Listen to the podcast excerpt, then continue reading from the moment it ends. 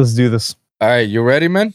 I'm always ready. Let's do it. Fuck yeah, let's go. What's going on, everyone? Welcome to another episode of the Lone Wolv Podcast. I'm your host, Wolvsun, and today we got a special guest in the building, all the way from Canada.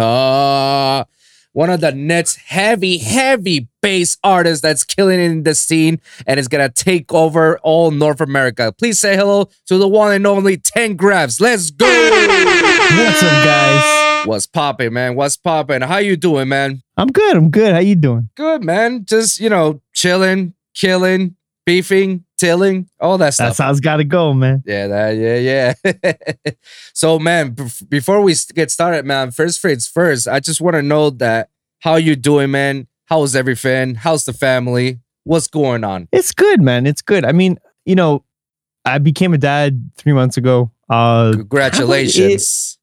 It's a thank you, thank you. It's a wild thing. Being being a dad for me is like it's it's this crazy thing that I never thought I'd end up doing in my life. Um, it's it's a lot of getting used to in a way, but at the same time, it feels so natural for like so many reasons. okay. Um, but it's I don't know, man. It change it changes your perspective on things a lot when you have a kid. You know what I mean?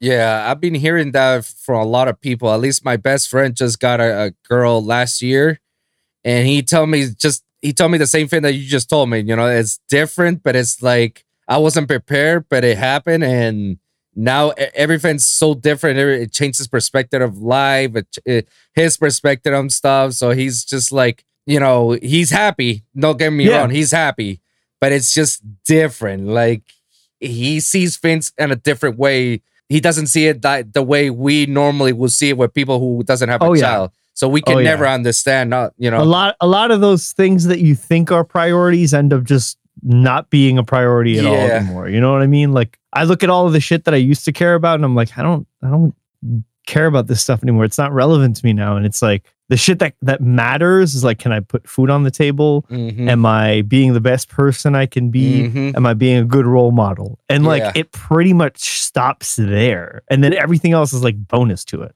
I mean- it's different. It's different. It's different, but it's a it's a beautiful blessing, you know, because oh yeah. Oh yeah. like like you know, not only it changes you, but it changes you for the good. Oh yeah. 100%. It makes you much more happier, healthier in a way, you know.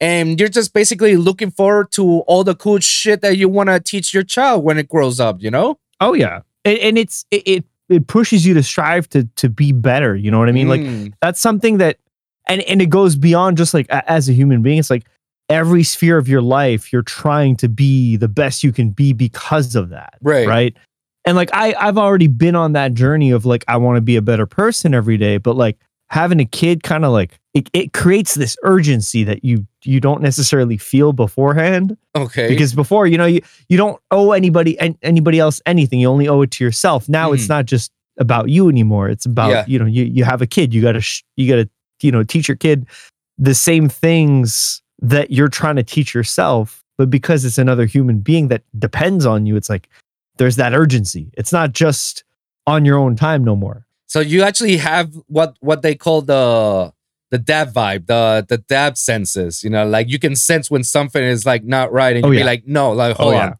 let's put a oh, stop yeah. at this. You know, oh yeah dude every every single time that he cries i'll like immediately know if it's because he's hungry because he's tired like whatever Wow. it is and like i had that before right like i, I didn't notice i did but i i realized that i did Mm. but it it really the senses heighten once you get a kid now like Mm. every time i talk to somebody it's like i can tell just by the tone of their voice i can tell just by the way they they look at me like something's off you know what i mean or like Mm. oh like you know you look like you're really happy even though you're not necessarily showing it you know like it- all these like nuances about like how human beings like react to things come out a lot easier when you have those dad senses it's like everything around you is just heightened times a million it's really freaky I mean, I mean, the human bit, the human body is a mystery. Even Oh, yeah. even even the brain itself is still a mystery Oh, to yeah. many of us. I mean, I mean, like the, perfect example is like it's it's incredible even with today's technology and how advanced we really are we still don't know how such diseases come about in your own body like you don't know where it's origins coming from. Like perfect example, if you God forbid anybody gets cancer, but you know, if you get cancer, you don't know how you get cancer. It just happened. You Oh yeah, just your, happen your, to your, your cells just fucking mutate. That's that's Exactly. the wild. That's the wild shit about what's been going on in the last like sixty to eighty years in medicine. Is is Mhm.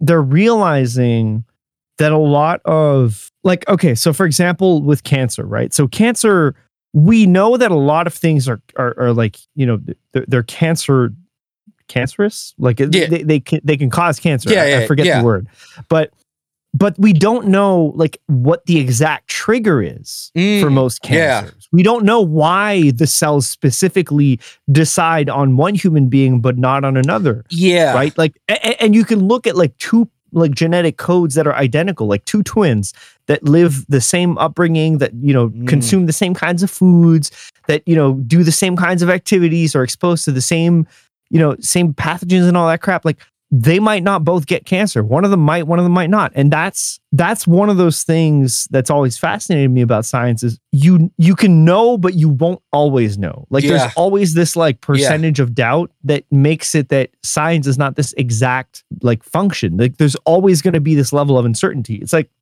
so I work a lot in um, uh, human behavior, right? Mhm. Um, I do a lot of behavioral research and whatnot for for what I do in like music business and things like that. Mm. And one of the main things that comes up a lot is like psychographic profiling um, and behavioral profiling. And one of the one of the big things that stands out is is you know human behavior is 97% predictable, Mm. but it's only 97% predictable in very specific contexts with very specific boundaries. You take those boundaries out, you take that context out, it, it, it just becomes free game. You don't know what's going to happen. And the same thing applies to like all the other spheres of science.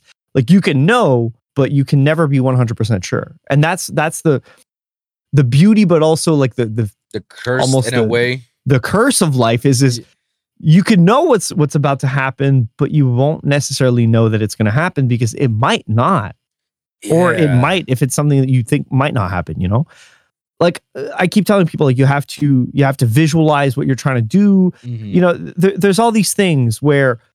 You know, you hear this all the time, like, oh, like if you put enough hard work in, if you, you know, if you put enough hours, blah, blah, blah, like you'll get to where you want to go Mhm. for the most part that's true but there's this there's all these other factors of like you know there, there's timing there's what a lot of people call luck which i hate the word but it's it, it comes back to that it's luck in and of itself is just this like conglomerate of circumstances that leads to a specific situation. Yeah. you I- have to be open to opportunity yada yada yada. Yeah. you know there's a lot of things.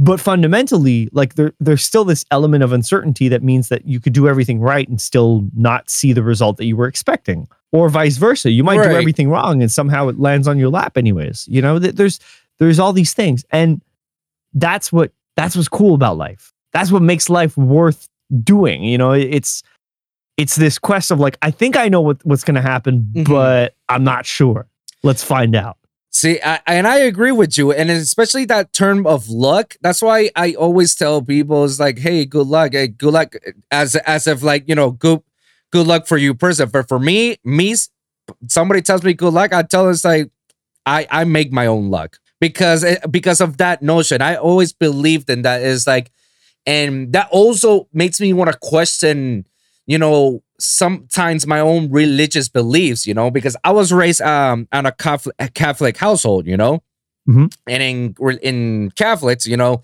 we were raised down that you know you gotta go every Sunday, you gotta ask God for forgiveness for anything that you've done wrong, and you know pray and ask for give you a strength and energy for this week, or pray for others, and blah blah blah blah. I was that, that's the whole notion. I was raised on by that, Mhm. but in due time, I, as I, as I got older and older, I realized like there are times in which I skip out of it, and it Mhm. did not much affected my outcome of my life. It just it was just basically insane. So in a way, I stopped believing God for a time being. Because it's like, all right, so I'm worshiping or wishing or praying to somebody. It's something that's out there, out of my own control, to hopefully get me the stuff that I wanted. But is it really him doing all the stuff that he's doing it, or is it me that I'm doing it? And it's just coincidental all these circumstances that I are love that happening. you bring religion up. I love it, Bro, I- I'm such a big with this with the whole with Dude, whole I- believing religions. Um, everybody's own beliefs is like, and not, I don't knock them down. Hey, everybody has their own beliefs, and I don't knock them down. Hey, go for that. You know, it's because you, you probably have something that you want to believe. You know, I believe in the universe. I believe that there's cosmic energy that that for every cause there's an effect. You know, like for everything that happens, there's a, something equal positive energy of reaction that will happen. Mhm. So if I do something that I something's gonna happen afterwards, but it's not because I wish that you know God is giving me the energy that yes, it's gonna give it to me, or I wish upon it every day. Like no, I actually do it. I move forward about it. You know, Mhm. and it's just so.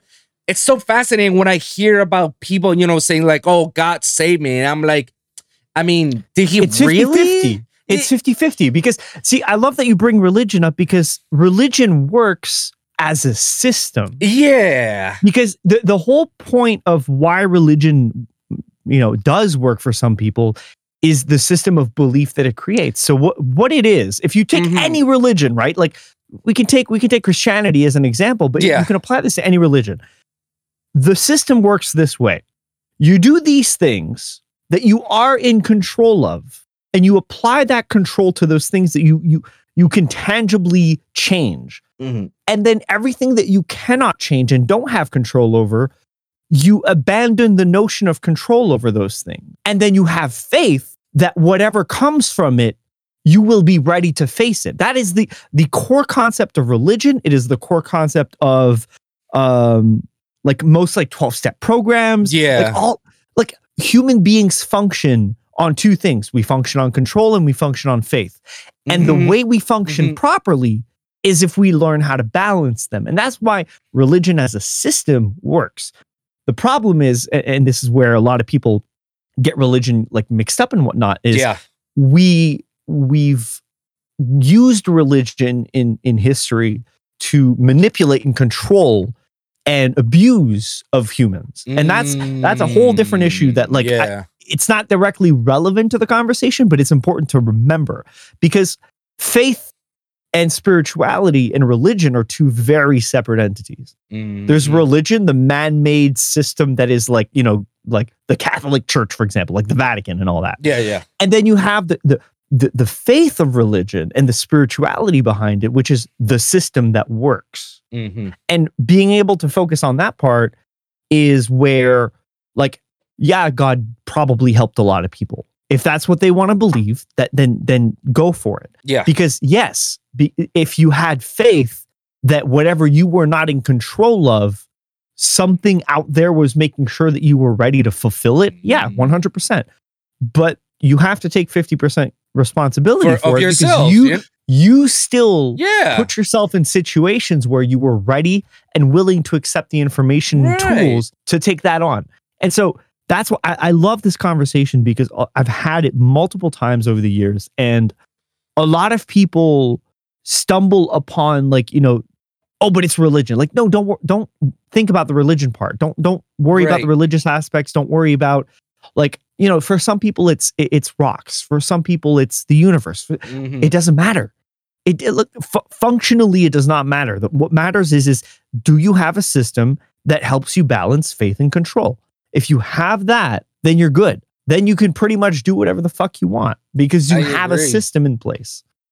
It, I- it, it basically comes down to can you manage your own being both internally and externally? If you can if you can figure out a system that does both of those things, See, that's what I love. Have I love these conversations too because I barely get to have these type of conversations with people because most of the time, people, I it's hard for me to have somewhat a, a decent conversation about it and have this like mind mentality because sometimes, like you said, people get a little bit butthurt and say like, "Nah, like religion works this way," you know, and that's why all things good. Uh, good. It's like okay but can you actually have the capacity to open your mind just a little bit? And maybe maybe accept the fact that maybe it's not just you know whoever you're worship, uh, worshiping is the one that's guiding you. Maybe it's your own thing. It's your own mind your own mortality your own mind saying like hey take go this way go this way yo Mhm. just keep it like that you know that's why like um I, I was I was speaking with my fiance today, and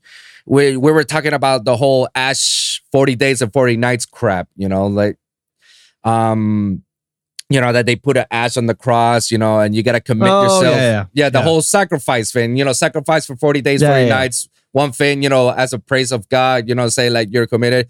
I told her, like, I honestly told her, it's like, hey, go ahead and you can do that. Oh, you're gonna do it? Nah, I, I don't believe in that crap.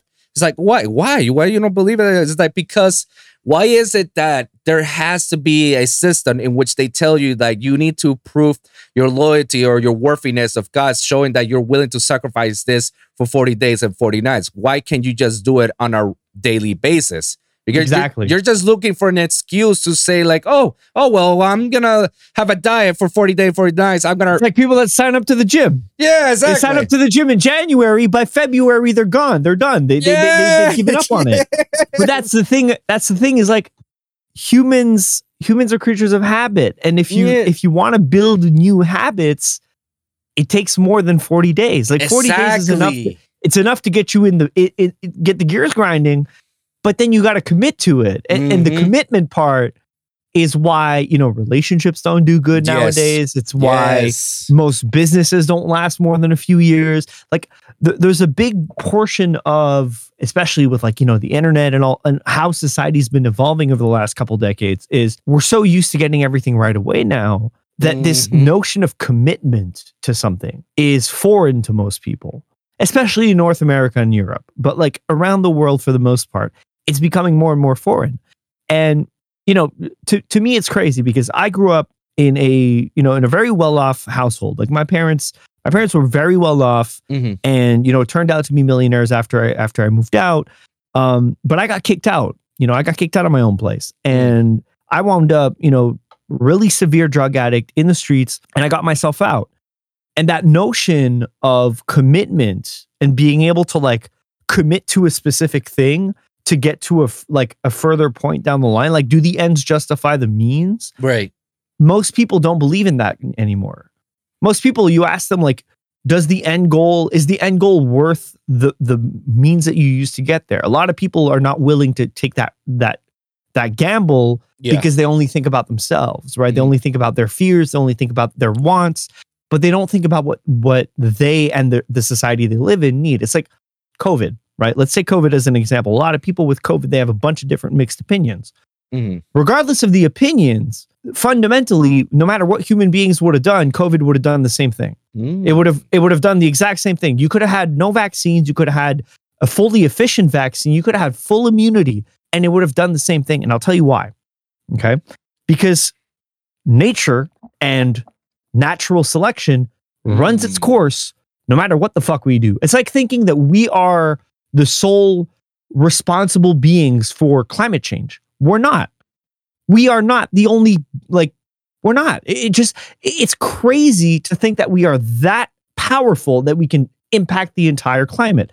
Do we have an effect on it? Yeah, totally. We are definitely accelerating global warming. Mhm. But I'm pretty sure global warming was already a thing. Back at the dino age. Well, well, like scroll it back down to like 10,000 years ago during the last ice age. The last Mm. ice age, everything started melting, and we've been seeing temperatures go up over time. it- Are we making it Mm. worse? 100%. Are we the only, like, are we the only cause for it? Fuck no. That's crazy to think that we're that.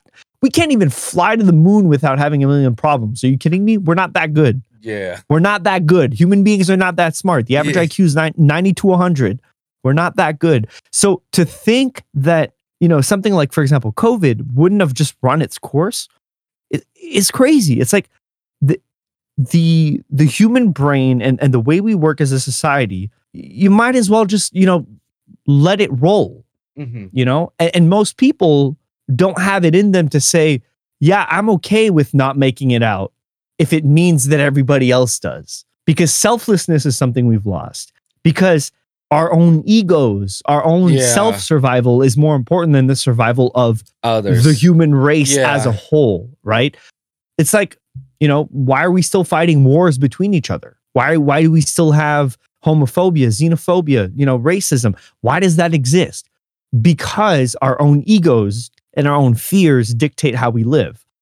If aliens come tomorrow morning and decide to invade Earth and and try to take up all our resources, we're screwed.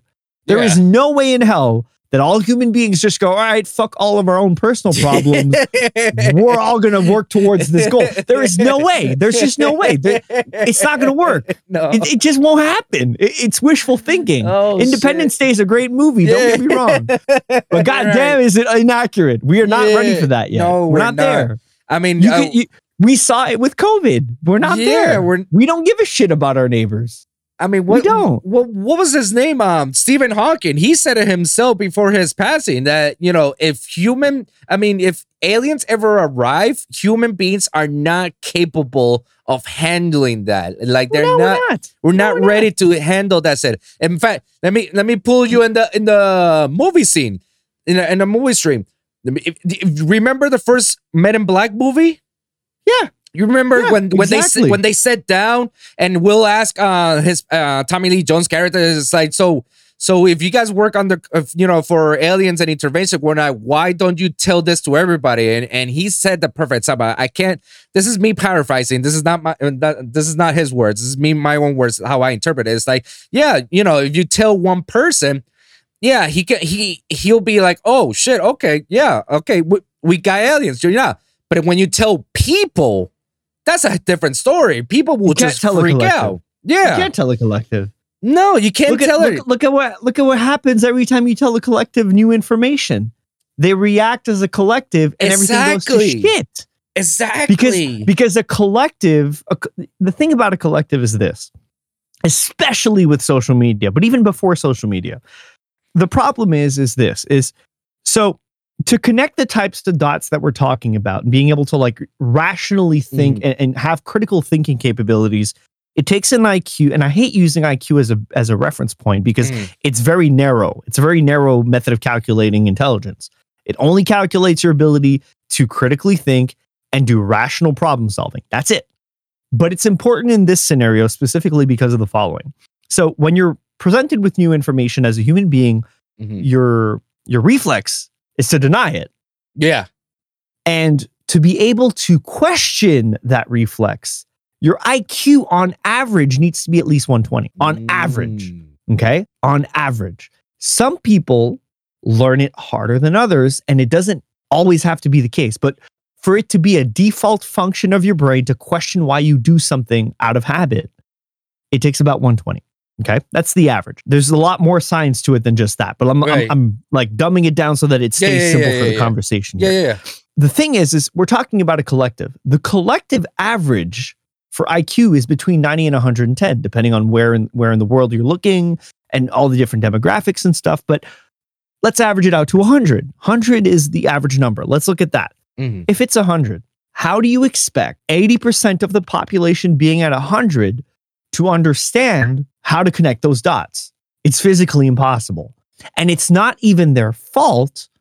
That's just how their brains are engineered. And it's it, like that's the other thing is like it's and it's something i've realized very recently is like you know how you argue on the internet with people that just don't get it? Yeah. And then you think that they're intentionally like trying to piss you off? They're not. Right. They're not. And, and it's it took me years to get this down it took me speak so it so so it long yes yes I know and where then you're I going just sat yeah down one day and somebody mentioned this to me. And I think it was, I think it was Nappy who mentioned this to me. It's got to be Nappy. But somebody mentioned this to me and I was like, holy crap, that's so true. Most people are just not capable of going that far in their thought process. and it's not even their fault. And then I started researching on it because I was like, well, there's got to be some science to this right because it's got to have been studied somewhere. And I found stuff. And it, it's really, it's a very common thing. Like a lot of people are just not there yet. And that's why you present people with new information as a conglomerate yeah or as a society, for example. Of course they're going to deny it. Of course they're going to lose their shit because they're they're just not there yet. You you you pick out certain individuals, you can definitely like leak in that information and it'll seep through over time. That's how, you know, for example, like crypto started becoming popular 10 years down the line because over time, the people with a lot more like long term vision were able to see, like, okay, there's a benefit to this. They're going to Yeah. take that, they're going to go ahead and do it. right I'm not saying crypto has benefits, like that's a whole different conversation, but like that's the the process that happened. Is like they saw benefits And then over time, they convinced more people and more people and more people. That's how new ideas are brought up. That's how trends are brought up. It, it it's done over periods. It's not just like, oh, it pops up overnight. Every, everybody like looks at like a success story and like, oh, it happened overnight. Like, no, it, it, it doesn't work like that. It takes years. It takes years to get anything like that done. I mean, Um, like, you could do the like, perfect example, like the the electric car. Like I remember when it, like it started with the Prius, Oh. like the Toyota. Oh no, way, way before. Oh, way that. before that. Way- Oh wow! Tell me when was it? there, there is there is a beautiful documentary called "Who Killed the Electric Car," and I heavily invite you to watch it because Oh hell yes, please! it is a it is a crazy story about how I believe it's GM. GM came up with the first electric no car way. in the 80s. In the 80s, and we're talking like fully functional, like kind of like a Tesla right now, dude. Same same speeds, right. uh, eight hour eight hour battery supply, uh, the whole thing. Okay, and it's the story of how corporate lobbies in America killed that idea. They they were like they had already like implemented it. They was they, it was already like on the production lines and everything. And when they realized how much money they were losing, because there's no mechanics, there's no there's so much there's so much less that you're that you're that you're spending on. When they realized that, they were like, "Holy Mm. shit, we're going to lose billions.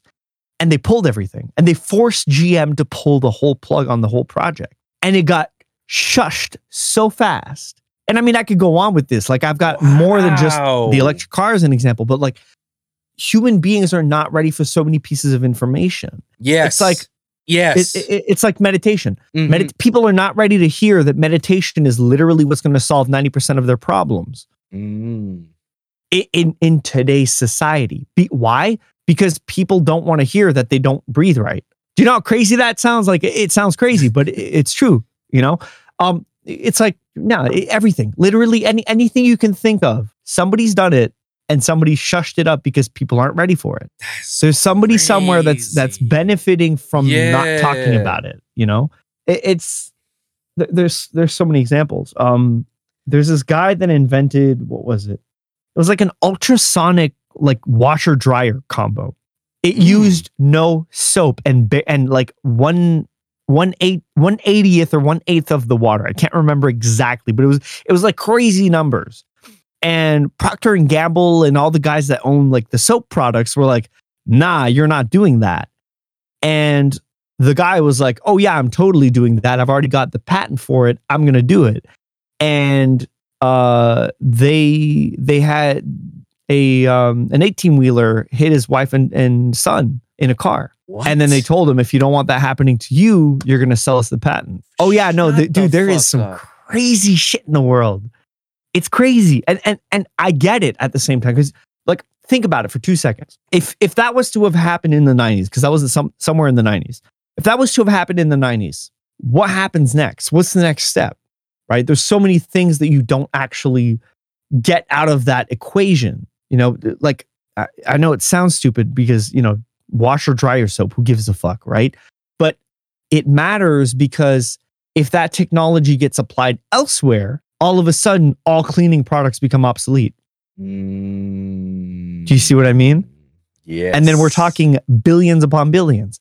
Is it necessarily just for knowledge? No, a lot of it's for power, a lot of it's for money. But a lot of that is stems from this need to control information and this this repulsion to new information that a lot of people have.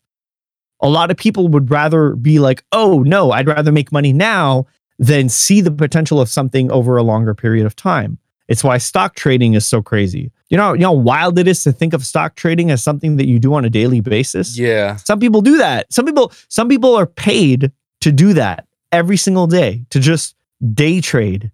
It's crazy to me because the reason why you would really buy stocks in the real sense of things is you're investing in a business that you believe in fundamentally. It's also the smarter way to, to invest when you when you like break it down. Right. It's like right. It's like okay. If you look at everybody who's actually been successful with stocks, they never day traded in their lives. The people who made like millions upon millions of dollars, they didn't day trade. They might have, like the new kids might have day traded to get their first million, but after mm-hmm. that, people invested early on in things like Google and things like Facebook and things like when 9 11 happened. The simplest thing 9 11 happens, the stock market crashes, and airline companies just go, What's the first thing you think of doing as somebody who's trying to invest?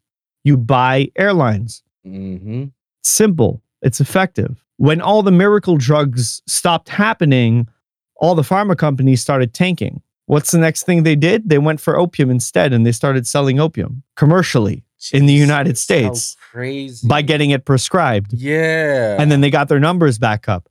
Who do you think made a big move while everything was down on the dip? All the rich people that were looking long term. That's that's just how it works.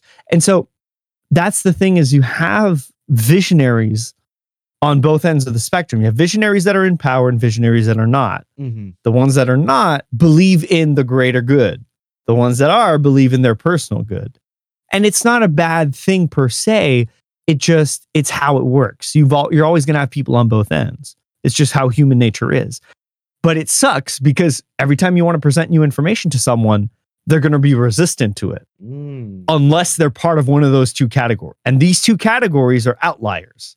They're the exception to the rule. They represent less than 5% of the population. So out of 100 people you're going to talk to, you got maybe 4 to 5 people at most that are going to be willing to receive the information you're about to give. That's It's crazy. It's crazy. And idea. And I at first I was like, holy crap, this makes a lot of sense, right? And then the more you dig, the more you find this information, the more you realize like anytime I've ever argued in my life with somebody, they just weren't ready to receive the information. And there's nothing I could have said at the time that could have gotten the message through because they were not there. And then you realize like there's no point in arguing online. There's there isn't even a point in arguing in person. Because if somebody's not ready, it's like, okay, cool. Like you just you're, you're not and it's not even like it's not bad or anything. It's just, they're, they're not there. I look at people, okay, let's look at like the the epitome of racism, right? Let's mm-hmm. let's look at a neo-Nazi. Somebody who was brought up like hardcore neo-Nazism in their family and shit. Is it really their fault that they are Nazis? It's always gonna the answer is it's always gonna be 50-50. Let's start there, right? Okay. Because okay. because you, you do always have a choice. Like your environment doesn't dictate who you are, yes. but it does play a but it does play a It do- role It does play a role. Yes. it makes it harder for them to see outside. And I, and Mhm. I will 100% agree to that. But you also have to look at the context. The context is the following. If they were brought up in a neo-Nazi family, they went to school with other people that were neo-Nazis, guaranteed because their parents would have clearly never let them go to a public school in the projects for example. There's no way. It wouldn't have never happened. right. So what happens there? What happens there? The first thing that you're going to see stem from that is there's a lack of exposure to other culture. So the only thing they know, the only thing they've ever been exposed to their whole lives is this one thing. And then what happens is, is they get bombarded by all this new information. What happens? We just said it. Human nature is going to be resistant to it. They're going to resist all of it at the same time. And the hardest thing for somebody who isn't racist or who is against racism is to kind of figure out how to get to the middle point and meet them halfway yes. to have that conversation. And most people just go right for the throat.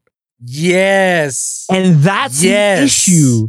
That's the issue of the other side is you can try to convince people all you want, but if you're not willing to put yourself in their shoes, you're not going to get the message across. Exactly. And it took me years to get this, years. And I I'm- just figured it out. And I'm here, like sitting here, like I've heard this story a million times, but now I'm living the story and I'm understanding it and I'm processing that information. It's And it's- now I'm realizing, yeah, it makes all the sense in the world. Yeah, it's wild to think like that, bro, because I was just like that years ago as well. I, I was very stubborn and and I was like a wildcat, you know, in the social media. You know, everybody anybody who has like a critic, like, oh, I'll fuck them over in the in the social media platform all of a sudden. But Dude, I used to punch racists for fun. yes, Imagine. exactly. you know what I mean? Like that that was that was me a few years ago. Now now I have Now- to sit down and think like, man, they might not even know why they're racist. yes. They might not understand. See, And this- that's the that's, that's, a- the, the sad part about getting it. Is, That's- Exactly, because that's exactly why it was going down with me. Like I I couldn't understand why these things were happening. Why am I like this like that? But it was it was later on that I figured it's like, why am I arguing with someone like that? Like, why? What let me understand. Let me be in their shoes. See, that's I think when when Trump was a president, I I'm I don't vote and I was, and I'm very public about it. I don't vote because I don't believe in my government. My government is a Yeah. shit. It doesn't matter American which. politics. Yeah. just yeah, it doesn't. it's all the same thing. yeah, it doesn't matter which you know party wins. the same It, it's all the same thing to Uh, me. from So- an external point of view, American left and American right is still far right for everybody else. yeah, like, Literally. Literally, Literally. lit- and that it- it's funny you say that because I'm from Puerto Rico. That's I was born and raised in that island, and I tell everybody the same thing. That that notion is like, dude, and it, it's funny because the Democrats in Puerto Rico are like the opposite. Oh, uh, they're they're like the independents of of the U.S. politics, and the Republicans in Puerto Rico are the Democrats of the U.S. politics, which is wild to me even to think our about that. conservatives, our conservatives are more like are, are more liberal than your liberals in the US. It's crazy. It's, It's- crazy. Like like yes, they have conservative Shit. views, but they still have like there's still this like this notion of like yeah, but i- i- it's not like disguised fascism. You know? like no like you have to understand why it's like that and and, and it's what you say people are going straight for the throat and and Yeah. bombarded with all this information instead of like stand back for a minute pull back and just hey hold on stop pulling all the punches. Like let's pull back a little bit and think. Think about why is it that they think like that? Why is it like uh, uh, that's why and that's that's how I look at everything, at every situation, at every person. I always now I look at it with that perspective and the reason of why is it that this person is saying these certain things? Why is it that he's looking at it? And I try to understand it. Even sometimes I I talk to a lot of conservative people and I try to understand why is it that you think like that?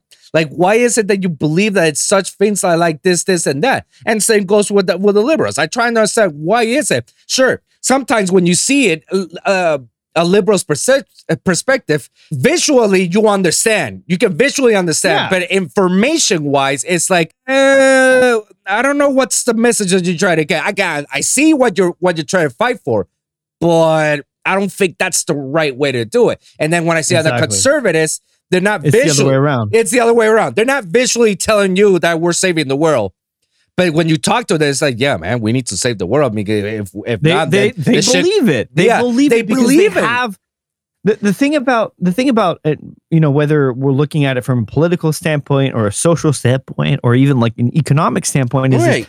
fundamentally whether you're looking at the left, the right, whether you're looking at, you know, any form of system, the main goal is okay, we got to have something that works and takes care of the people. Mhm. And the thing is, is there is no right answer. Let's start with that. There is no such thing as a utopia, whether it's in politics, whether it's in Yeah. economics, whether it's in social politics. Like it doesn't exist. There's no such thing as a utopia. None of it works black on white. It's always nuanced. Mhm. But one thing that makes sense and that will always make sense is you ask anybody on the spectrum, literally anyone, why they do what they do. And they they will always answer you with this. We have our people's best interests at heart. That's their fundamental. It, it always breaks down to that. Yeah, it always breaks Now, down the to question, the question is, is who's your people? Mm, That's the exactly, important question you gotta ask. Yeah, Because if your people aren't my people, then then I'm not aligned with you yeah, but but the purpose and the reason why they believe what they believe and they do what they do is fundamentally the same it's a human defense mechanism and when you understand that you can't be mad about it you cannot be mad about it because would you be mad at somebody for trying to defend their family no No. hell no no matter what the circumstances yeah. No matter what. Yeah, even if their family's in the wrong dude they they are still defending their family and that is exactly. fundamental Yes.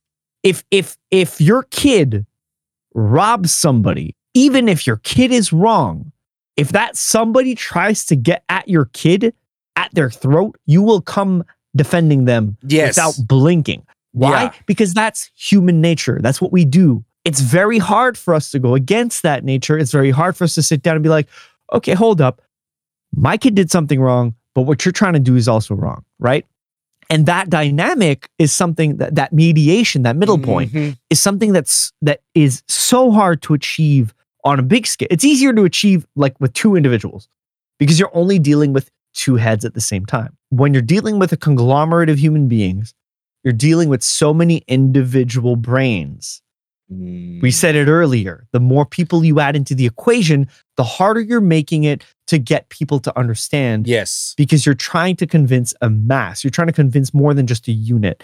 And it becomes this impossible task of convincing somebody of a point or convincing a, a group of people of a point that they might actually relate to. Like, I, I could probably convince liberals that conservatism is good and vice versa if I was doing it at the individual level. hmm But if I was trying to do it to a group of people, there's no way because everybody around them is going to be like, yeah, but no, but this isn't our people. Like our people are here. Yeah. And that's that's the thing is our sense of belonging as human beings is a lot stronger than pretty much anything else. Yeah. That's that why we you- do what we do. Exactly, because you want to feel like you're part of something. You know, you want to be feel like you're part of something that's bigger than you, and and that you always want to have seek that in instant um, validation. You know, that Mhm. gratification, that feeling, that fact that you know what you're doing is uh, on your best interest. You know, to, of conserving your on your own people. You know, and then and, then then your people has your back no matter what, no matter whether it's good or bad. You know, or no matter whatever the beliefs are. You you always look for the, what's best interest for yourself and for for the for your people you know even and and it's a wow notion because that that that thing you apply that shit on every spectrum on Mhm. everything like eh, you Mhm. can apply this shit even like talk about high school let's talk about high school like if Dude. somebody if somebody is if a is if a girl tells a guy that you're a you're an ugly and a piece of shit and she tells that to all her friends and then her friends tells her to everybody else She just needs to tell one friend. and then That's and that's the craziness of high school. exactly Takes one person. it only takes one person and then everybody in high school will be like oh yeah i agree with her you're a piece of shit you're an ugly person but why did you It just comes out of nowhere. it just comes Yep. out of nowhere but you know you you you immediately supported her because you know because uh, she's friends with your people and Yep. then you go by you go right at that with your people and sometimes that's uh, that's a gift and a curse as much Oh as yeah. Oh yeah. because that's that because again that goes back to to why I, I see a lot of people going to very extreme to uh, to their ideas like you know you're willing to die for that idea to believe that you were right and you're too stubborn to believe that maybe sometimes you were wrong Yeah. and they're too And- proud they're too egomaniac And- to admit that and, and that's that's the biggest issue with today's society is is we've we've glorified this sense of being right and we've Mhm. glorified this sense of pride when fundamentally the most self-worth you're ever going to feel is when you a admit that you're wrong about something and b is when you learn from that wrong like i can't i can't like I can't even count how many times I've sat down and looked at myself and been like, I wasn't right on that. And then, and then actively putting in the work to figure out how to make it right. mm-hmm. And then sitting back like a year later, for example, looking at it and being like, damn, okay, I didn't think I'd be able to do that, but I did. And that that has a lot more value, but you don't feel it the same way because it takes work, it takes time. There's this sense of, again, back to what I was saying earlier, there's this commitment that you need to take on. Most people aren't ready for that. most people are But also- afraid of Well, yeah, because because people aren't, you know, people don't see that long term. And, and Yeah. again, back to what I was saying earlier, they don't see the long term because they can't see the long term, and it's not their fault. It isn't their fault. It- it- you can't blame people, but you can, and that's that's what sucks. Is like when you understand how that dynamic works, you're cursed because you get that you should be mad at everybody, but you can't be mad at everybody Mm. but you should, but you can't. You know, it's it's a hard it's a hard balance, and so yeah.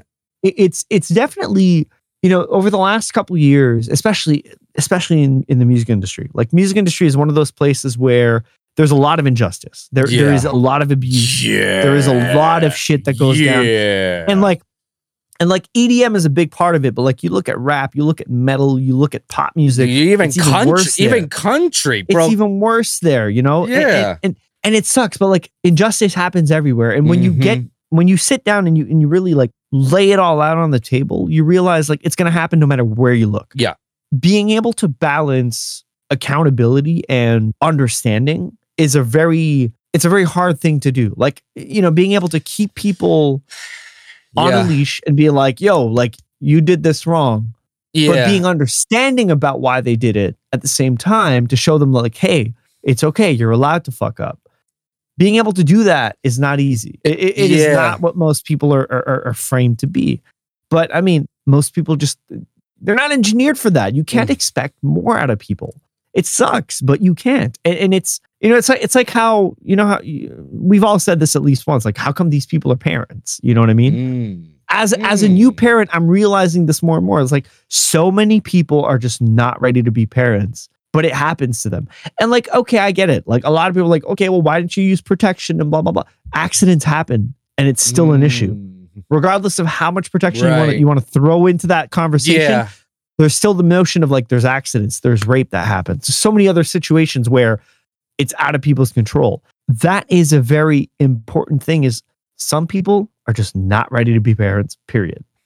But they still have kids. What do you do from that point on? Do you blame them for everything they do to their kids? Or do you try and understand them? Do you hold them 100% accountable? Do you hold them 0% accountable? Mm. And the answer is never going to be an extreme. It's always going to be in the middle.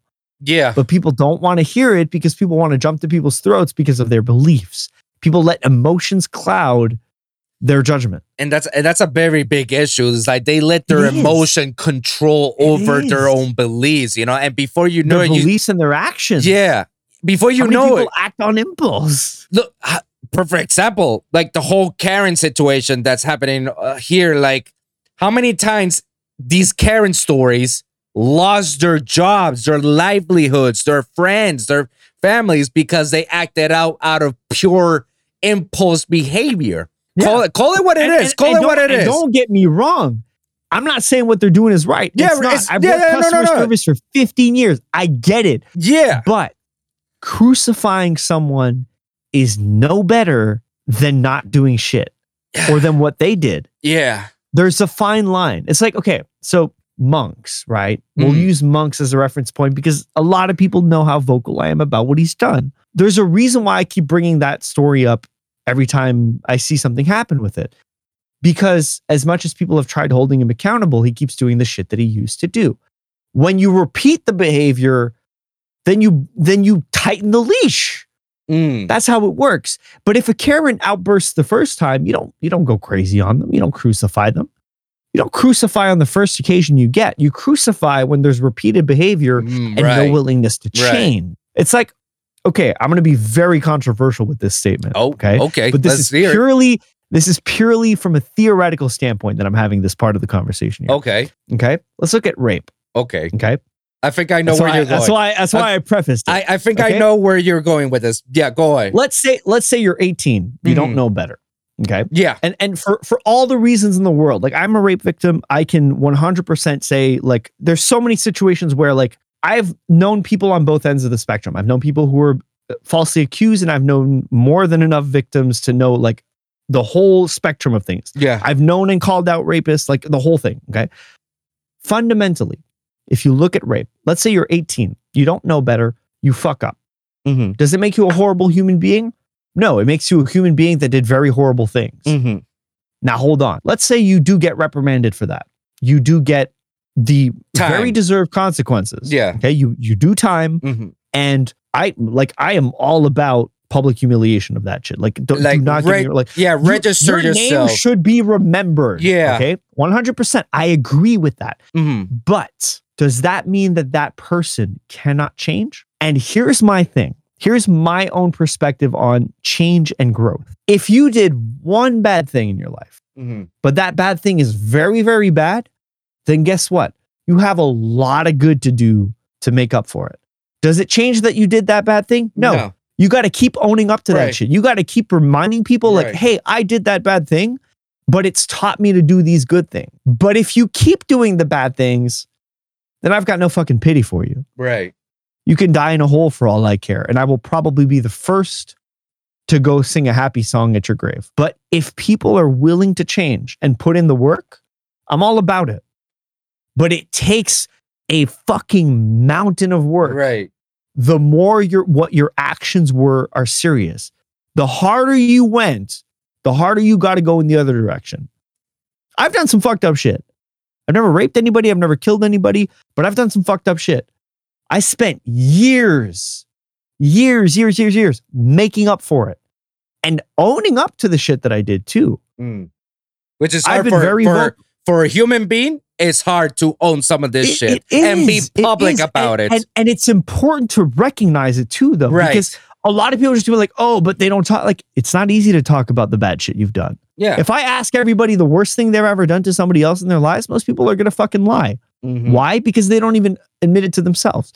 And I get it because it's a human thing. Like we don't want to look at our ugly side. Yeah. Me personally, yes. I sat down with my ugly side and I made up with it. Like we're cool. I did that. I did that shit. That shit happened. I can't change it. I was a shitty human being before. Right? I used to call people the N-word when I was a kid. I didn't know better. Mhm. I was taught better though. I was taught I was taught by POCs that it was the bad thing to say. Same thing with freaking Latinos, dude. I used to use so many slurs. And then all my Latino friends were like, dude, what the fuck are you saying that for? I got the shit beat out of me a couple times. I learned. Was I 14? Yeah. Did I know better? No. Does it excuse what I did? Fuck no. Fuck no, it doesn't. But you're not that But I learned- person. And I made a, and I'm not the same person. And I made a conscious effort to change that. Mhm. And that's the thing is you have to be able to say, yeah, I did do that thing. Yeah, it was fucked up. I was a shitty human being, but I worked for it. I fixed it. People don't want to put the work in, shut up while they're doing it, and then say, hey, I did it. They want to say I did it after not doing it for a day.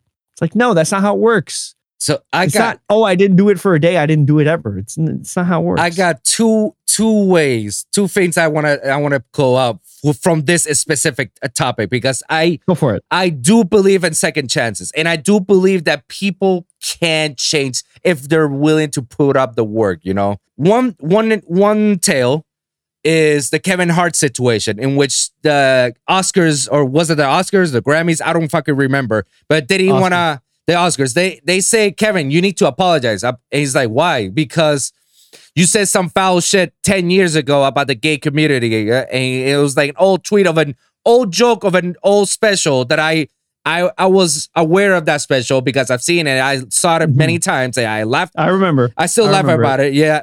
And and he apologized. He says like, "Well, I'm already sorry. I already apologized. That's not who I am back then. I am a different person than I am right now." He's like, Yeah. "Yeah, but you still need to keep apologizing and, and publicly say you'll never do it again." It's like, "Why?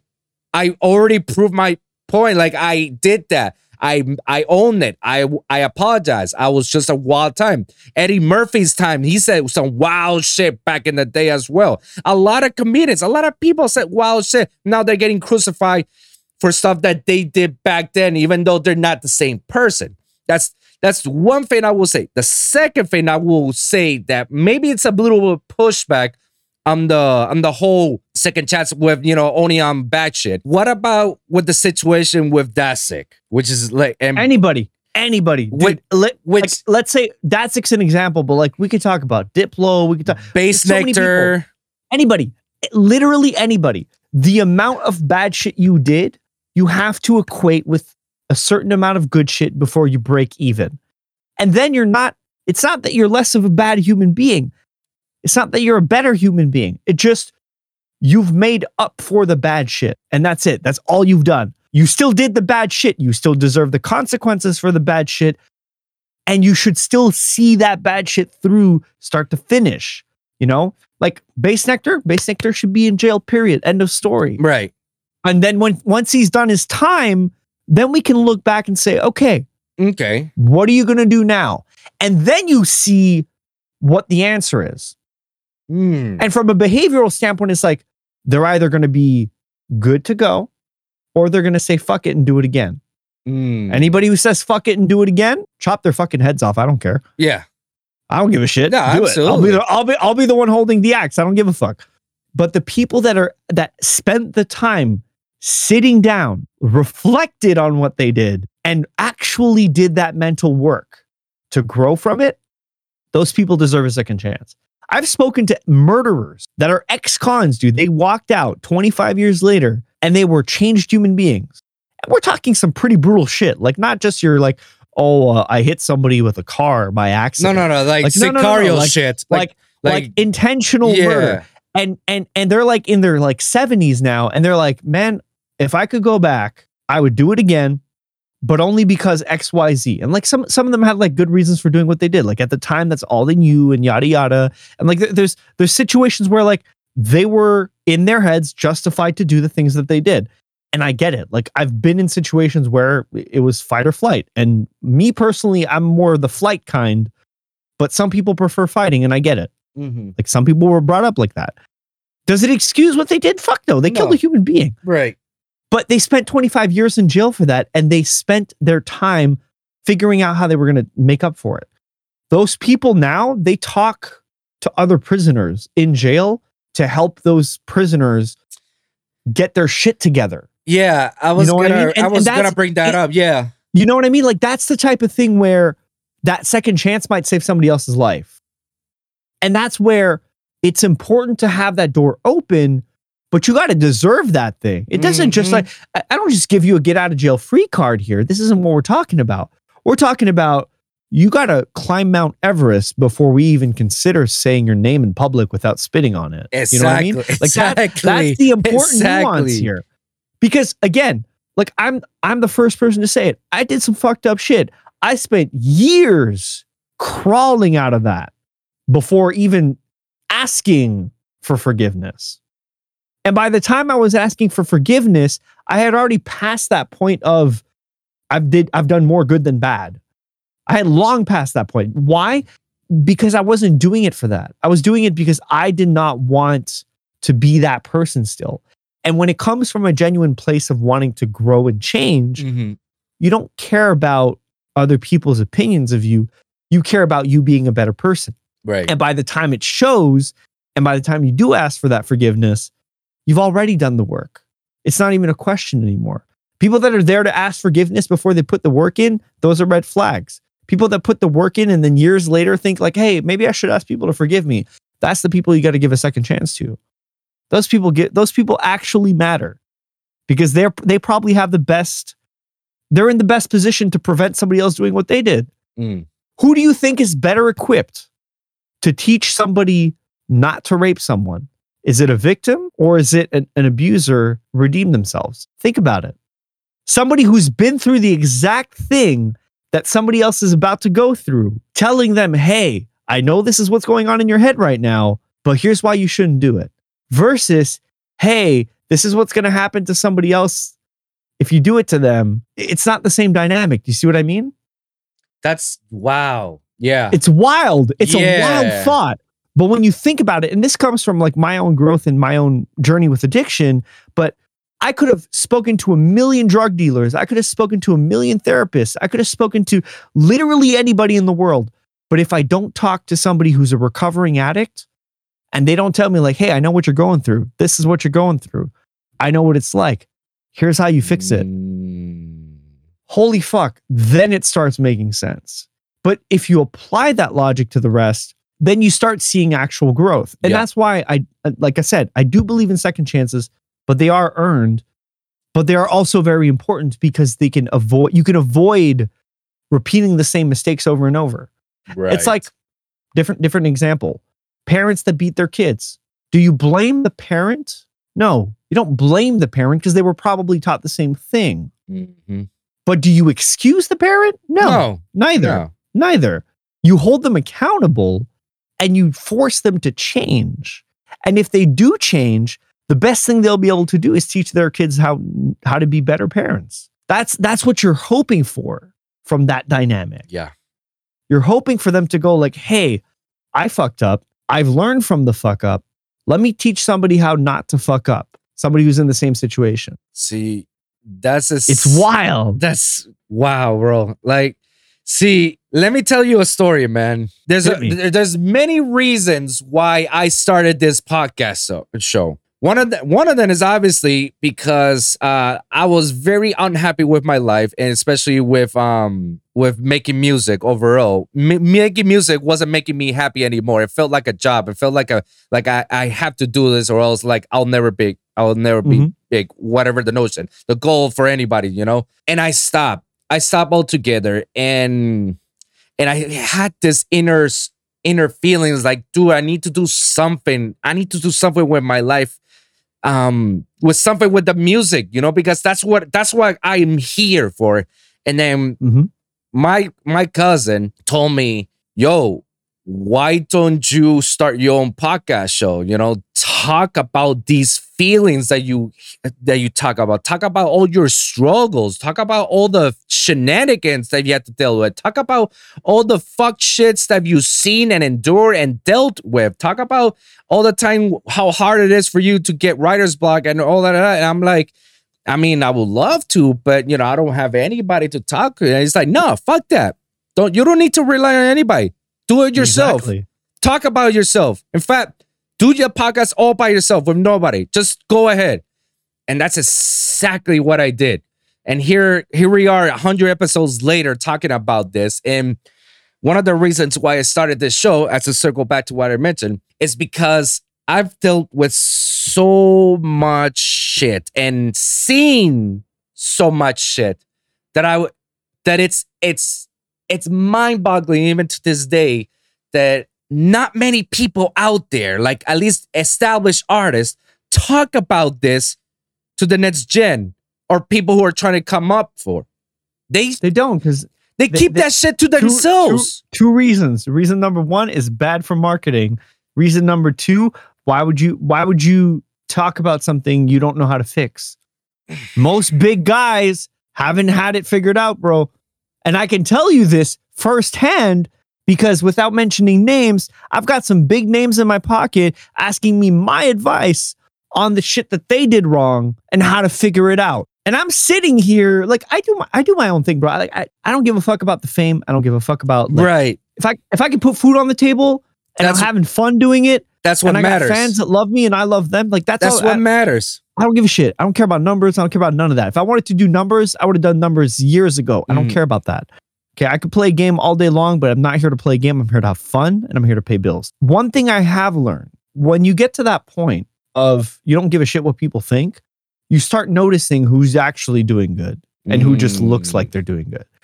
And the people that that aren't really doing good behind the scenes, they're scrambling all the time. And I see it and I'm here like they don't know what they're doing. And- Yeah. and the reason why, the reason why, and this is what I came back from earlier, is like the music industry, as an example, is so full of injustice. It's so like It's A, so it's many complete- fucking shits, you know, like first how- off, it's it's hella unprofessional. Let's start hell, with that. There's hell no yeah. there's no There's no, professional e- boundaries. there's no there's none of etiquette. that. No, no, no, no. They they'll try to screw you over as much as they can to At your every level. face.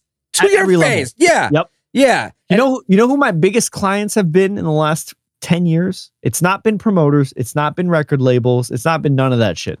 It's been the film industry and the video game industry.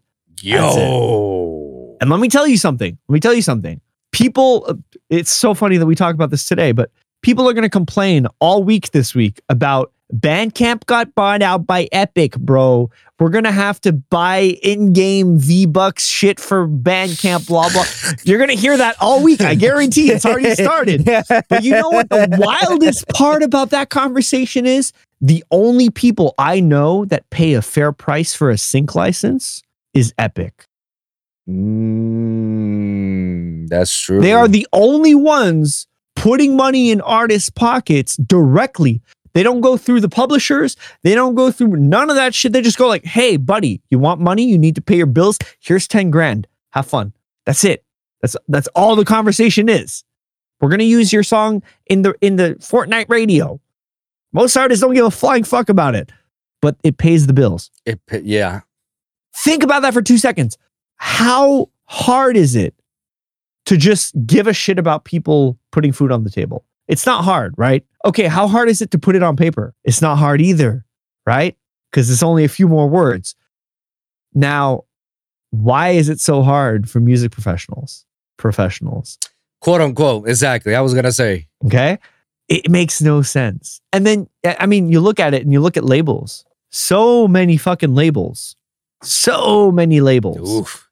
are just so predatory in the way they work. It's like, oh, we'll take 100% of your master and we're going to put 300 bucks down on your on your marketing budget and that's everything. That's all we're doing for you. Like, excuse me?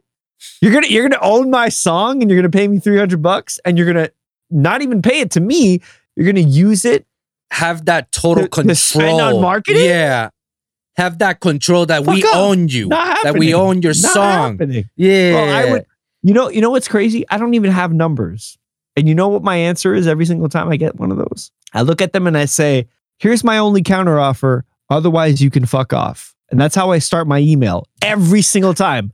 That is verbatim. I, I will literally pull one up that I sent like about like I think three months ago. please, the last time I got one. please.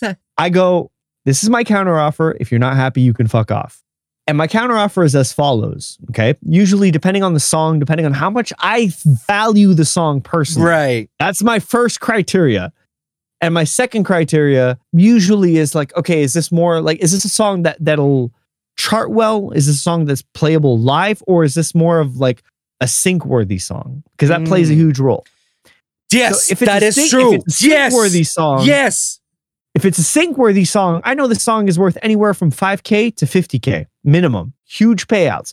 So right off the bat, if they if they're not putting at least 10k on the table up front, uh, it's not even a conversation. If it's only for like live play out or if it's only for like, you know, streaming platforms and shit like that, I know I'm at least making 500 to a 1000 bucks on that. The offer states as follows. This is how it starts. Usually it'll go like you'll get 20 to 40% of the master, depending on the label, depending on the resources, yada, yada, yada. Uh, depending on how well the song actually fits on the label, depending on like what their actual strategy was. And I'm expecting X amount upfront as an advance. Thank you very much. Have a good day. And that's it. That's that's how the email ends. And and it's crazy because a lot of people do not have the balls to ask what they're worth. No, they're And- too and happens- afraid. What happens is, is then they wind up and 10 years down the line, they don't own their masters on anything and they don't make money. And then they wonder, then they wonder, oh shit, how come I can't put food on the table? I can't pay my rent. Of course you can't pay your rent, bro. You don't own your masters. You don't own your masters. Obviously, you can't pay your rent. You And- can't sync your own songs because you don't own your own songs. And And, they- syncing is the only way you're actually going to make money and pay your bills. You know how crazy it is? Uh, when was it? A year and a half ago, when I synced my first movie placement, one sync, one license for one song paid me more than streaming combined for all of the music I've ever released. Jesus. One sync for one song for one movie paid me more than all of my streaming over eight years on all of my 60 plus released songs. Wow. One sync. Think about that. Think about that. Now, did I work my ass off for that sync? Yeah, it took me three years for it to finish off and land and get into my pockets. Took a long time. But one sync, It's crazy. That's It's crazy to think that. But one sync. And then people wonder why labels absolutely want your master. Think about it. I mean, Whoever owns the master owns the sync. Whoever owns Yeah. the sync is pocketing the money. End of story. And that's where I don't fuck with a lot of things that go on in the music industry because it's just a bunch of people that don't actually know how to run a business. But at the same time, most of the music industry is just run by glorified drug dealers. So who's surprised?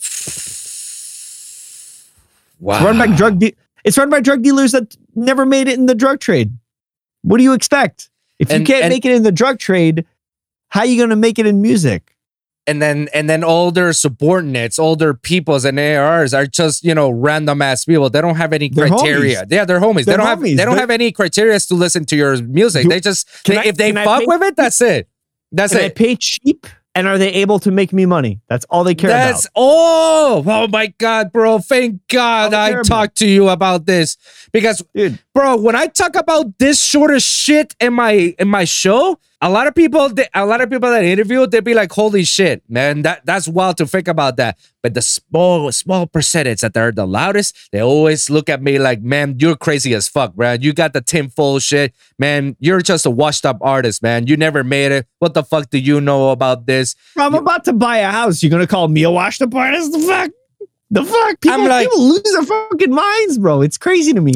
And that's I'm- what's wild. It's like you you got that, you, you get that from people, and like some of those people are doing okay financially. But if I was to take their entire profile, their entire portfolio, and look at it, they'd probably be leaking money. probably And if I was to tell them, like, hey, you're supposed to be making like six times what you're making right now, which is usually what happens every time I consult for someone, by the way.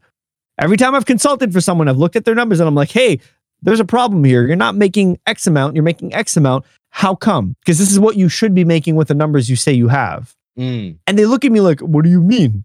I'm like, yeah, exactly. So you have no idea what's going on. I've had artists come up to me and like, we're talking artists that have 10 times my following, 10 times my play count. Okay. People that are supposed to be making Money on average, banking. on average, 20 to 25K a month. Okay. And they look and they tell me, they're like, bro, I have a hard time paying 7K in bills. And I look at them and this is my answer. It's two, it's it's on two points. Let's Point go. number one is is how the fuck do you have 7K in bills? That's my first question. How the fuck? 7K in bills is massive. I have a kid. I'm about to buy a house. I have I have a fucking studio space. I have fucking bills to pay for all this shit. And I barely hit 2K a month. How the fuck do you hit 7K? That's my first question. And the second question, which is even crazier to me that they that that like the answer that I get usually ends up being the same is is where the fuck is your email list for all of your fans and your customers? And they go, what email list? And I go, don't you have a manager? Doesn't he? Don't they have the email list for the people that like pay your bills? And they're like, no. Excuse me. He doesn't see So you're you telling on me- all You're the shit. me? No, it's not even about the CCing. It's about the fact that they don't have an email list of their fans. Bro, that's the wild. This is the wild part to me. Okay. Wow. If you don't know your customers' contact information, how the fuck are you supposed to sell them something? If you don't know how you're going to sell them something, how the fuck are you going to put food on your table? Explain that. It doesn't make sense. It just- it- it's completely irrational. And I've had this conversation like that, that. That's this is one example out of many, but like I've had this conversation so many times. I ask people all the time, like, "Oh, you're struggling financially with your music? Tell me, do you know your fans by their first and last name? No? Oh, that's a problem. That's a that's a real big problem. Do you know who pays my rent? I can tell you right now who pays my rent. It's this one couple in Australia. But just those two alone every month pay me enough to pay my rent. Just those two. I'm not even talking about every other fan, but just those two pay me enough for me to pay my rent. That is a wild concept that most people just it flies right over their heads. But I know their first names, I know their last names, I know their their preferences. One of them has my fucking face tattooed on their arm. I know them on a personal level Mm. because guess what? They're my best customers. They've spent so much money. Everybody who's ever spent money on me, I know them by name. I know them by face. I know what their interests are. Why? Because I don't just consider them customers anymore. They help put food on the table. yeah. They're part of the family. If you're not willing to treat the people that are going to spend money on you like that, how the fuck do you expect people to spend money on you?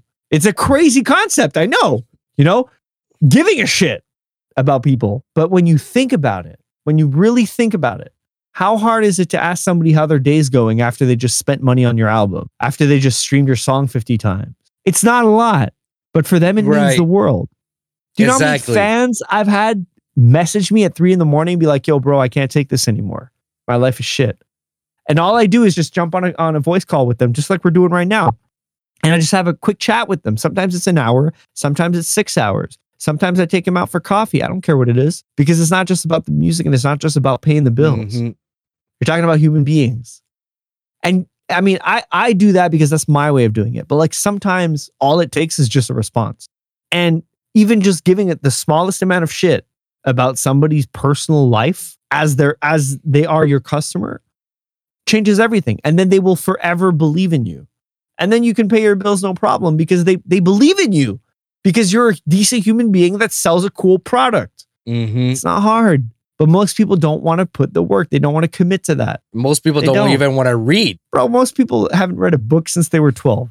and and that's the fucked up part is that when you're signing to these contracts is like motherfucker do you even realize what you're doing it's literally the, the definition signing your soul to the devil Most have, people because you have no idea what you're signing Most people think that it's not worth spending two grand to have a lawyer on retainer for a couple hours to be able to Oh, send them shit like that. bro. Do you know how crazy it is to me as somebody who, who almost went to law school and just like studied law for a living and went and was about to go into entertainment law? My one of my good friends from when I used to work in restaurants, he became an entertainment lawyer. I don't pay him because I don't need to pay him personally. But the day I need to pay him, I don't care what his fee is. I know it's fucking expensive as shit because he works one of the best firms in Montreal. But I don't give a fuck what his fee is. If I need him, I'm I'm paying it.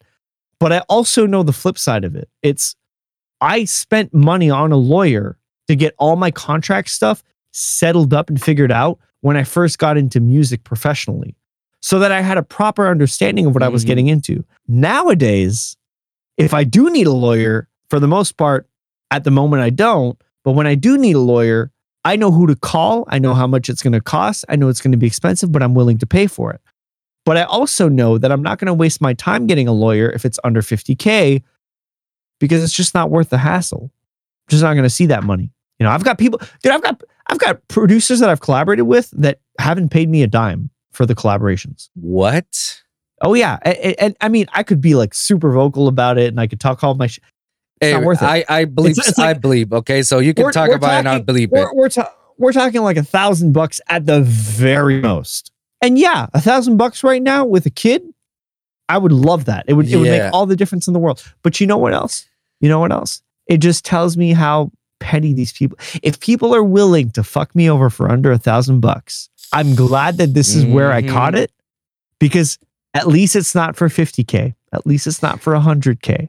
I just wash my hands, move on, forget about it. I, you know, I send my emails every once in a while, but I'm not going to chase a thousand bucks. It's not worth it. No, and It's not worth it. it's it's wild to think about that. I'd much I rather had- just leverage the name and just be like, yeah, cool. Look at what I did. And then get something else out of it. Dude. I have homies, homies. I'll bleep this. I'll bleep this uh, version so their names are not you know mentioned out there in the public. But my homies, they're still waiting for money that it's been owed by by artists like and someone else because of the collab they did. I'm not And it's like, yeah, yeah, yeah, I got you, I got you, I got you, and and and he's like, dude, like, where's the money? I thought you were promised me about this, this, and that. And oh no, it's like I got other shit, you know, uh, but you got it. But then you see him, you know, spending on other shit uh, publicly. And then my homie, who's a brother to me, he told me this wild story that he did. Um, he was part of the album with him, and the one that uh, collab. He he basically did that song. Uh, that was all on Of him. Of course he did. Of course he did. I'm not surprised. To this day, it's been two or three years since that album came and that song, and has won whatever awards has won, and he received you know the credits out of it. To this day, they still haven't paid the money that they were supposed to pay him up front. To I'm this day, surprised.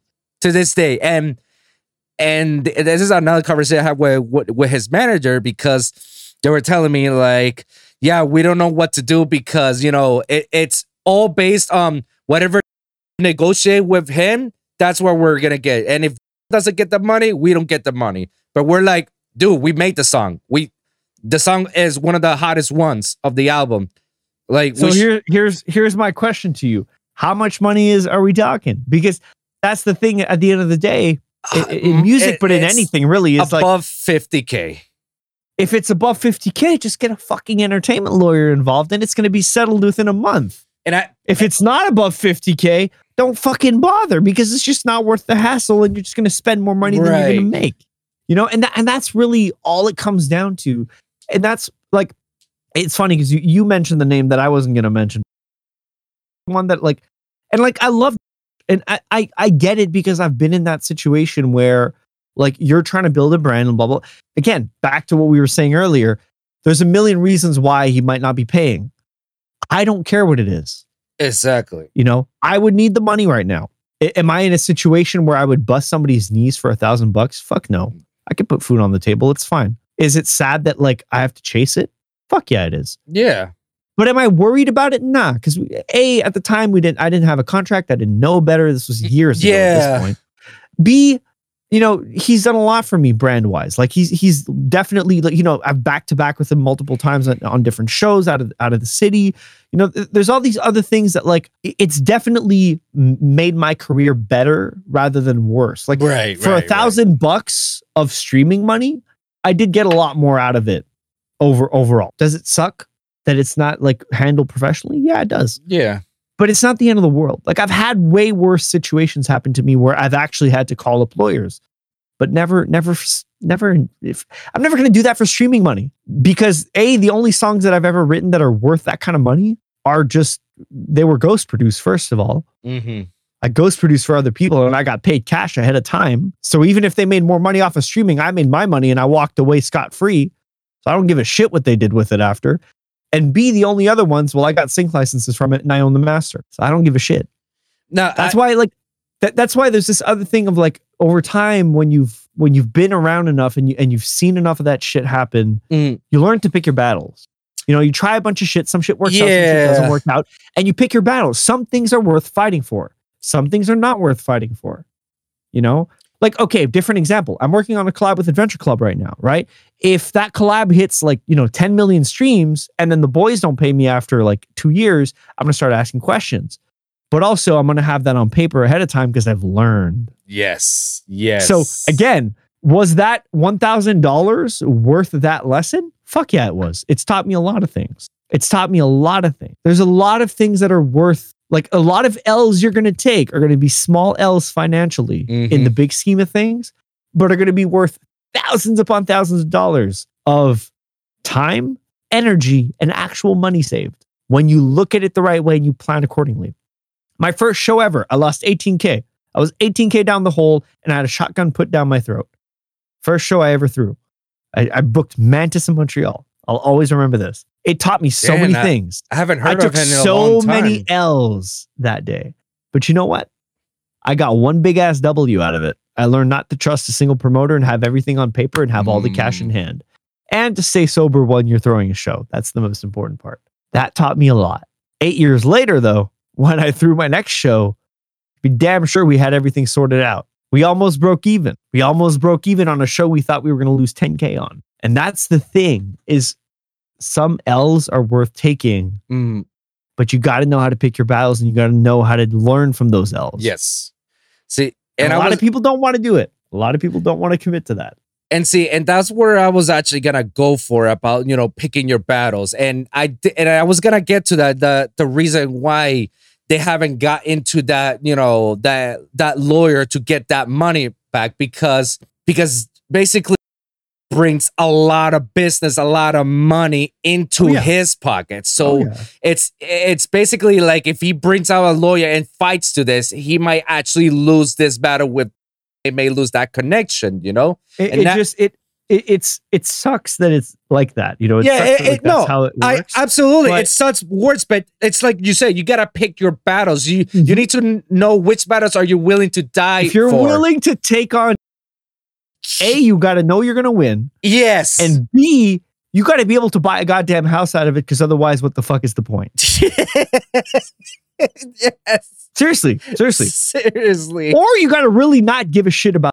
it. And in in in case, I don't think that's the case. No, exactly. and that it's like okay, it's like me and Calvin Harris. When I called Calvin Harris out and I and I went to war with him, I don't give a shit about the guy. I don't. I I could be offered to collaborate with him right now, and I'd be like, haha, no, thank you, bye bye.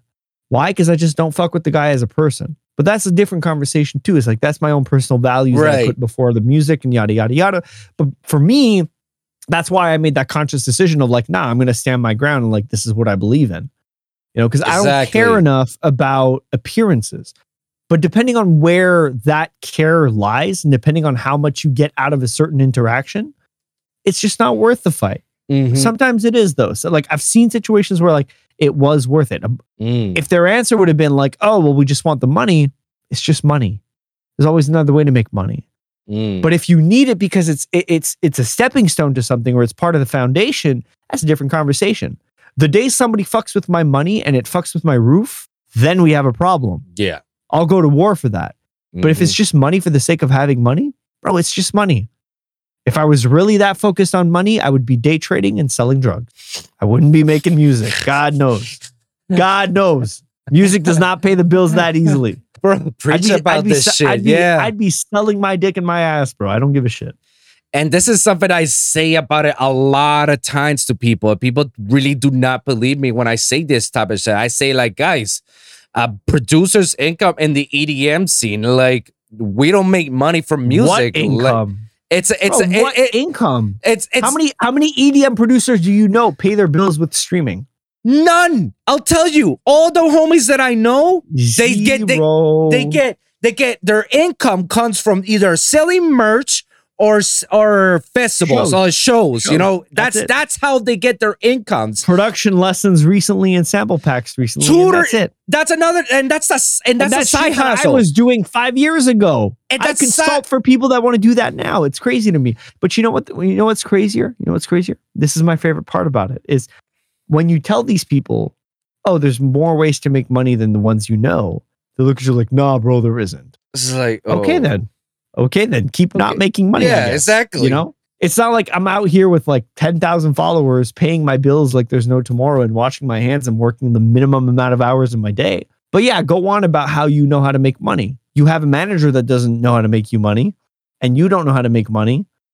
But two heads are better than one. Am I right? Not really. Not really. That's that's actually a very dangerous thing. If it, I mean, the, the the whole purpose of a manager is that he do- he makes money when you make money. If he does, If if, you don't make money, then you don't make money. if he takes a cut before you got food on the table, there's a problem. There's a problem. If he knows a lot of stuff that you don't know, there's a problem. If he doesn't tell you more than half of the shit that goes down, the, not you know what, not more than half. I said. everything. If he doesn't tell you everything, It's a team thing. He works for you. Not the exactly you're the boss he may manage your man, manage you and Who your pays artistry who? If you pay him, you the client. exactly He exactly the service provider. That's it. exactly it's, this is something that people need to understand like you you're paying somebody to handle all that bullshit But when you're don't people don't want to hear the new information. No, bro. they think that the managers are giving them full careers and the keys and everything. no That's what's going on. and that's why there's a lot of managers who are stiffing a lot of fucking producers that's why it, Of course. Of Like- course. and- bro, you know how easy it is to approach an aspiring producer and be like, "Hey, fucking let- easy Let, me let me get writing credits on all of your songs and I'll manage you and I'll book you at shows and shit. Bro, and I don't want to name names, but God knows that some of the best artists right now in dubstep are being managed by somebody who did exactly that. And that is the most fucked up shit I've ever heard. Oh, bro, oh, oh, I bro, have a I can- story. I have a story. Oh, I have I have a story. all right, all right, all right. Let me tell you what's going on, everyone. If you guys made it all the way to the end of the episode and you feel kind of left out, like why didn't the episode finish? Like, don't worry, guys. It's okay. The episode was way too big for me to put it in just one episode that I had to divide the episode because there was so many good content and so many good topics and discussions that it cannot be discussed under one episode, but had to divide it so we can always have brand new episodes with brand new topics every Friday. Always remember that. So be sure to like and subscribe for your weekly episodes at the Lone Wolv Podcast for SoundCloud, Spotify, iHeartRadio, Apple Podcasts, and of course the YouTube channel at lonewolfpod.com. That's right, lonewolfpod.com, where you can check all my latest episodes. And always remember to comment down below. Let me hear your thoughts. Share your experiences. If you guys got a certain topic that you want me to cover for the next episode, please let me know on the comments down below and I'll do my best to do so. So, thank you guys for tuning in, and we'll see you guys in the next one. Deuces.